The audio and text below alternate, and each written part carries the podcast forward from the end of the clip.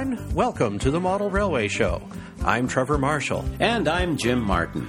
We'd like to start off by saying how gratified we are by the many positive responses we've received since launching the Model Railway Show. If you're a new listener, we'll remind you that you can catch up on our previous programs by clicking through the archives on our website or by visiting iTunes. Each time we visit, we'll have at least two special guests to inform and entertain you. That's certainly the case today as we speak with Model Railroader Magazine's Tony Koester and Byron Henderson of the Layout Design Journal. Both have a lot to say, so we won't keep them or you waiting. Here's Jim with our first guest. Model Railroader magazine contributing editor Tony Koester is a man who requires no introduction to most. But just in case you're new to the hobby, here's a quick profile. Tony was editor of Railroad Model Craftsman back in the 70s, raising the editorial standards of that publication. After leaving RMC in 1981, he went to work for Bell Labs and successor companies, first in technical documentation, then as founding editor of the Corporate Science magazine, and finally as anchor of the Corporate Television Network and a director of corporate communications. While still at that job, he started writing his column, Trains of Thought for Model Railroader, in 1985. In 1995, he became the founding editor of MR's annual Model Railroad Planning. Along the way, he's written numerous books for Kalmbach Publishing, most recent being Model Railroading from Prototype to Layout. Tony co founded the Nickel Plate Historical and Technical Society, and although he advanced the art of prototype based freelancing of model railroads with his famed Allegheny Midland, about 10 years ago the call of the nickel plate became too strong. Tony said goodbye to his imaginary friend, the AM, and started modeling his favorite real railroad. Tony is also among a select few to be a two time winner of the National Model Railroad Association's Distinguished Service Award. Tony is also the NMRA's at large director worldwide. We could talk to Tony Koester about so many things, but recently, in the November 2010 MR, he marked the 25th anniversary of his always well written and thought out Trains of Thought column. Before that silver anniversary fades too quickly into the past, we'd like him to train his thoughts on trains of thought. Tony Koester, welcome to the show. 25 years and counting. Well, thanks very much, Jim. It's a pleasure to be here with you today. Did you picture such a long run when you pitched the idea of a monthly column to Model Railroader? Well, I don't think I thought that far ahead, but one thing I did do was send uh, Russ Larson, who was the editor then, a dozen or so sample columns so that he wouldn't be worrying about whether I could meet deadlines. That's the mark of a pro. That's your uh, media experience with Bell, right? Well, it's also uh, being in the editor's seat at RMC and now Model Railroad Planning. Uh, there's nothing worse than having something that happens every month that uh, is slowed down by somebody who doesn't meet a deadline, and I'd be the last person not to meet a deadline. Yeah, it's why editors have short fingernails, I think. It was uh, thoughtful to include a copy of the original Trains of Thought column because it fittingly told quite a funny story about your good friend and noted modeler, Alan McClelland. Uh, I thought it really set the tone for what was to follow. Do you, do you want to share a bit of that? That was Alan in his, uh, un, his uh, freshly excavated basement drawing out a track plan in the dirt. Yeah, that uh, well, actually, that was both of us. Uh, Alan uh, had uh, expanded the V and O a couple of times, and I had learned a great deal from uh, getting to know him in September of 1970 at NMRA Regional. And when I built our home that I still live in in '73, the basement literally was uh, a sand at that time. The concrete hadn't been floored, uh, poured yet, and for the floor, and I had sketched out a plan, and I actually drew the thing in the sand with a stick. well, I suppose someone as well connected in the hobby as you are, Tony, is never going to run out of people stories to tell. Uh, I note that you used your 25th anniversary uh, to gently out a few of the rogues who plagued you over the years. That wasn't about getting even, was it? I hope not. Uh, but I know a lot of my operating crew, whenever something goes wrong, they they give me this woeful look and they say, you know, I I'm going to be written up, aren't I? And they don't mean uh, getting demerits. They mean they're going to be a uh, an anecdotal example in one of the future columns. But I've never had a problem finding material for columns. Model railroaders are very interesting people. We cut across all the demographics from profession to age, and there's always a story if you just look for it. Well, and you keep it even, Stephen by, uh, or, or, even Tony maybe, uh, by including yourself as the butt of some of your jokes, right? Well, I'm an easy fall guy. I think if you ever looked at my fingers when I'm working with an X-Acto knife, you'll find a lot of band-aids. And so when you have that kind of an aptitude or lack thereof, I, I become my own butt of a joke now and then as well. What sort of modeler gives you the best stories to tell? Well, I think somebody who's got a lot of an imagination because they're they're the ones who are setting the trends. And uh, I won't start naming names because there's so many people who have done so much for the hobby. But the real privilege of being a magazine editor is that you have a way of meeting these people and getting to know them. Uh, another great way is to go to conventions and and uh, like the prototype modelers conventions, NMRA conventions, that kind of thing. And and having your own model railroad, you get a lot of very bright people that are attracted to it. And uh, there's always somebody there that's got a bright idea or tells a funny story or looks at things a little differently, and that makes for good column material. Yeah, I think you make a good point about getting to the conventions. Uh, they, along with the submitted material, that's really the oxygen that magazines run on, isn't it? Yes, it is. I mean, if if we don't meet the people firsthand that that help us so much put out a magazine, I mean, you don't want a magazine that's the same guy writing every month uh, all the stories or even the same handful. You want a good variety of people, and one of the best ways to meet them is to get out and get under, like Henry Ford said, and and actually meet these people. And one of the the magnets is an NMRA convention or a prototype modelers convention, and I try to go to quite a few of those. In fact, I got to 27 states and four countries in in 2010 so far, and uh, most of those were related to model railroading one way or another. So you do get to meet a lot of good folks. So what you're saying is you're paying for Christmas with your frequent flyer miles. Is that it? yeah. I wish uh, I'm going to have to start cashing some of those in. The airlines are making them kind of hard to use. I wish I had that many Amtrak miles. Uh, what, what, are some of the big things that have changed the hobby since you started writing Trains of Thought? I mean, 25 years for guys our age doesn't seem that long ago, but I guess it is. Yeah, it really is. I thought after I finished the Allegheny Midland, at least to the point where I thought it was pretty much fully amortized and started all over doing prototype modeling, as you mentioned at the top of the show, I thought I knew it all. I mean, here I'd been uh, building this railroad and operating it for 25 years, and I'd hand laid the track, and I had uh, been a magazine editor editor and I had connections and I was talking to the brightest and the best in the hobby and this was going to be no sweat. And I discovered that I didn't know anything. Everything had literally changed. Probably the most remarkable change was uh, digital command control, but we did have command control back when I had the Allegheny Midland. I used Dynatrol mm-hmm. from Power Systems Incorporated. Yeah. It was a good analog system, but then, uh, and it had good steam sound, and I used that because I really feel that sound adds a tremendous tremendous dimension. But yeah with DCC, we got diesel sound and we got uh, whistles and bells, and we use uh, whistle signals, for example, in operation. And that they're not just toys; it's not just background; it's part of the the hobby. So I, I would have to say that DCC is one of the bigger changes in the hobby over the last quarter century. That was an interesting point you made. As a magazine editor, it's almost required you tear up a layout just to try the new stuff, isn't it? That's uh, hanging no. over. no. Jim Kelly uh, is now retired, but he was the managing editor at Model Railroader when I decided to take the railroad down, and his only reaction was, "Oh, good, we've got something for new stories here, a new basis for new stories." Uh, nice to have so a sympathy. You, you, can see how editors yeah. think. Oh, indeed.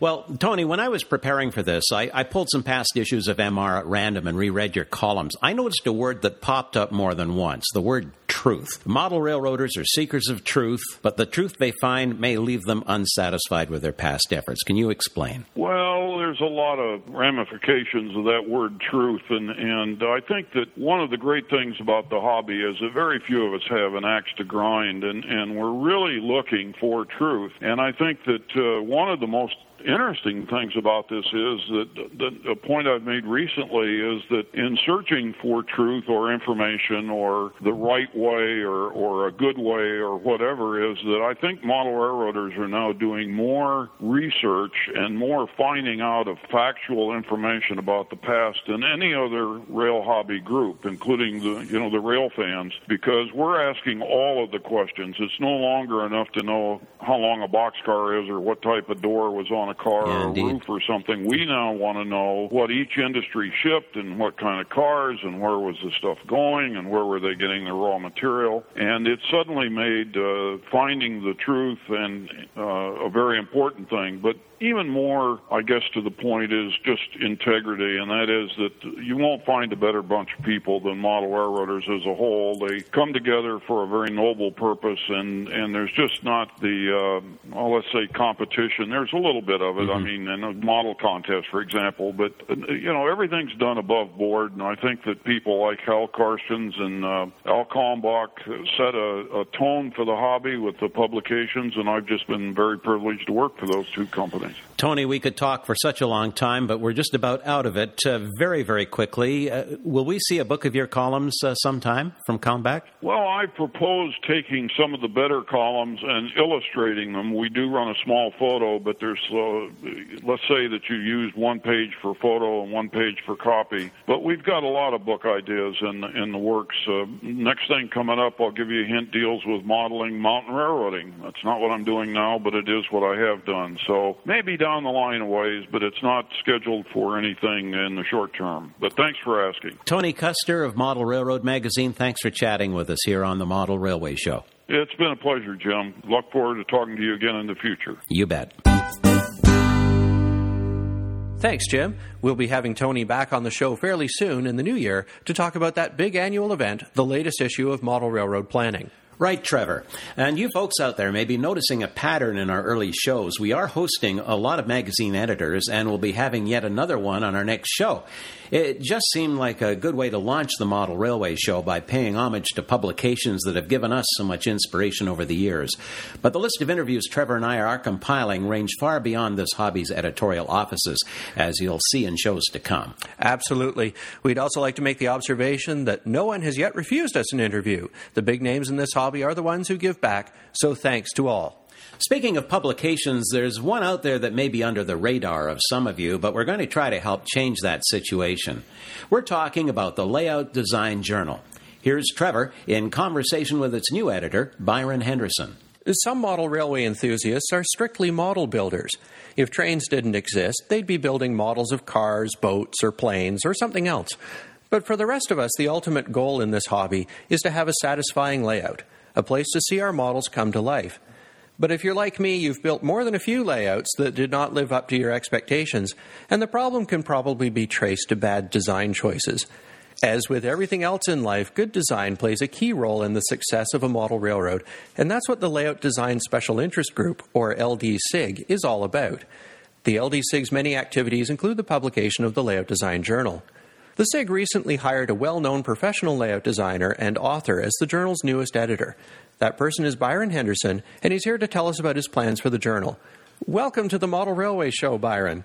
Thank you, Trevor. It's uh, great to be here. Now, many listeners will be unfamiliar with the LD SIG and with the journal. What's the magazine about, and who's going to find it useful? It's a good question. The Layout Design SIG itself is um, uh, a group that's been around since about 1982, and the journal is the publication, and for a while was almost the only um, sort of evidence of the SIG's existence. The journal is a combination of sort of layout design stories, uh, maybe picking up here's a, a, piece of the real life prototype railroad and how to model it, and also sort of more theoretical or a little bit more abstract discussions of layout design best principles. So it's a combination of that, plus there's a little bit of the house newsletter aspect to it where we talk about upcoming events at conventions, which have become much more important um, in the last uh, 10 or 20 years, as well as regional meetings and things of that nature. So it's it's a good mix, but we try to really focus on layout design best principles and things that people will um, be able to use on their own uh, layouts and in their own work. I suspect that many people just don't realize how influential this magazine has been on our hobby.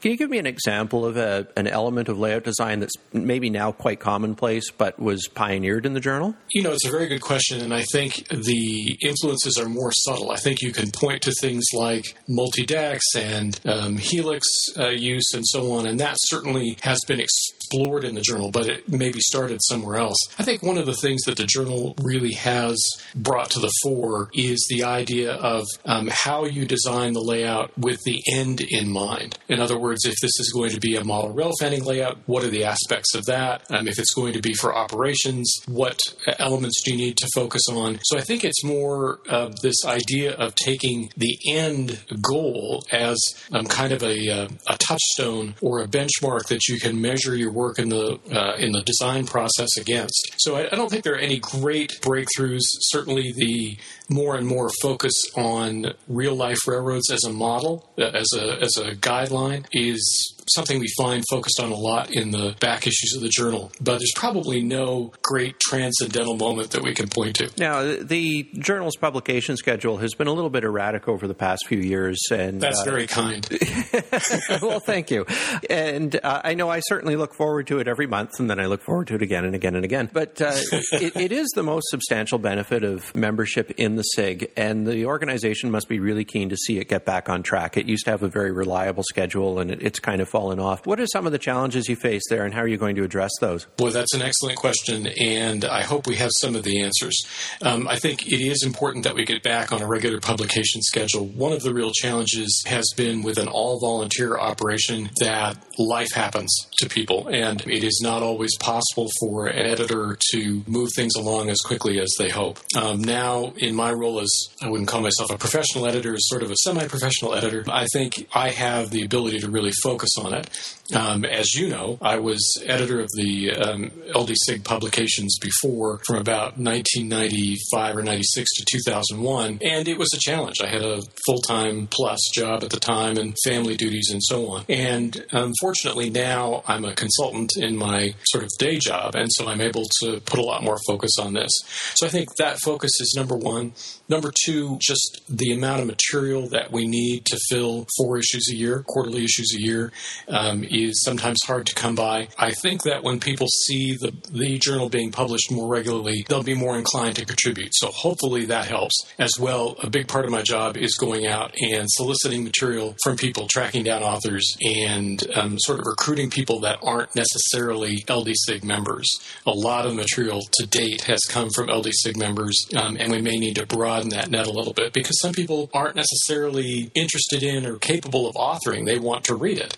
Uh, and so we need to find material maybe outside the ranks of membership as well. When the journal launched in uh, in the early 80s, it pretty much stood alone as the source of layout design information. Now we've got a lot of sources for that. There's competing publications, or maybe not competing, just different publications. And uh, obviously, the the uh, internet is a great source of layout design information, including the Layout Design SIG Zone news group. How do you plan to make the journal stand out from that other source uh, or those other sources so that it really continues to be an essential publication for anyone interested in how to design a good layout? Well, that's an excellent question and a, a good challenge for us. I think, you know, model railroad planning, MRP, did not exist when uh, the journal started in 1982. In fact, I think MRP's first issue was 1995. And prior to that time, Tony Koester and um, others that have uh, published a lot in MRP, including myself, actually used the journal to get their information out. And now there are very many other and varied, you know, means to, to get an article out. I think what we're going to try to focus on is ideas.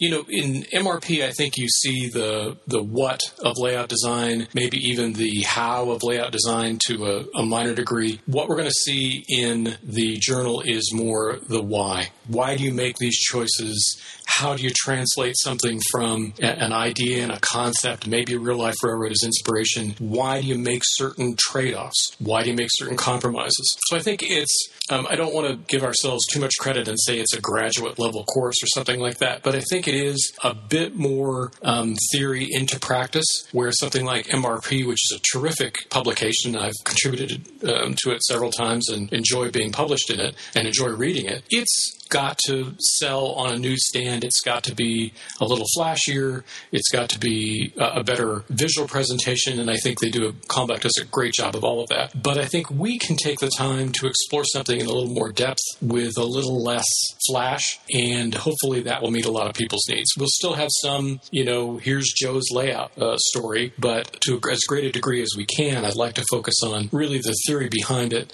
the layout design best practices behind it, and, and get to more of that why. It almost sounds as if the uh, as if model railroad planning is a great way to encourage people to take layout design issues seriously, and then once they do and realize what sort of value they can get out of it, that they can join the SIG and, and get the journal for even more information. Yeah, I hope it's our gateway drug. I really do. Perfect. And I hope we get it four times a year.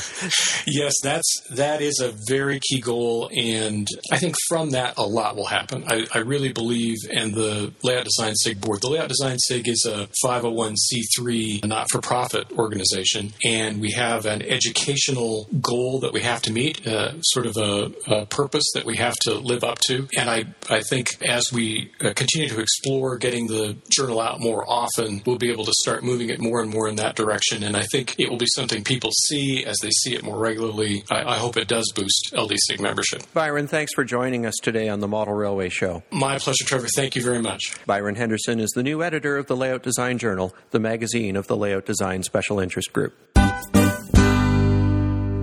Well, that's it for this time around, folks. Thanks for joining us here on the Model Railway Show. We'll remind you to check our website at themodelrailwayshow.com for links relating to the conversations you've just heard. Next time we meet, we'll be asking you to get real as we discuss the subject of realism when designing our layouts and the models that run on them. Jim will be talking with Bill Schaumburg, editor of Railroad Model Craftsman, about the growing popularity of prototype modeling meets.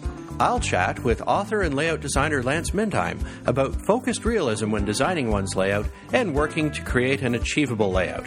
Till next time, I'm Trevor Marshall. And I'm Jim Martin. Thanks to Chris Abbott, our technical director, Dave Woodhead for the original music, and our web designer, Otto Vondrak. And thanks to you also for taking the time to visit us here on the Model Railway Show.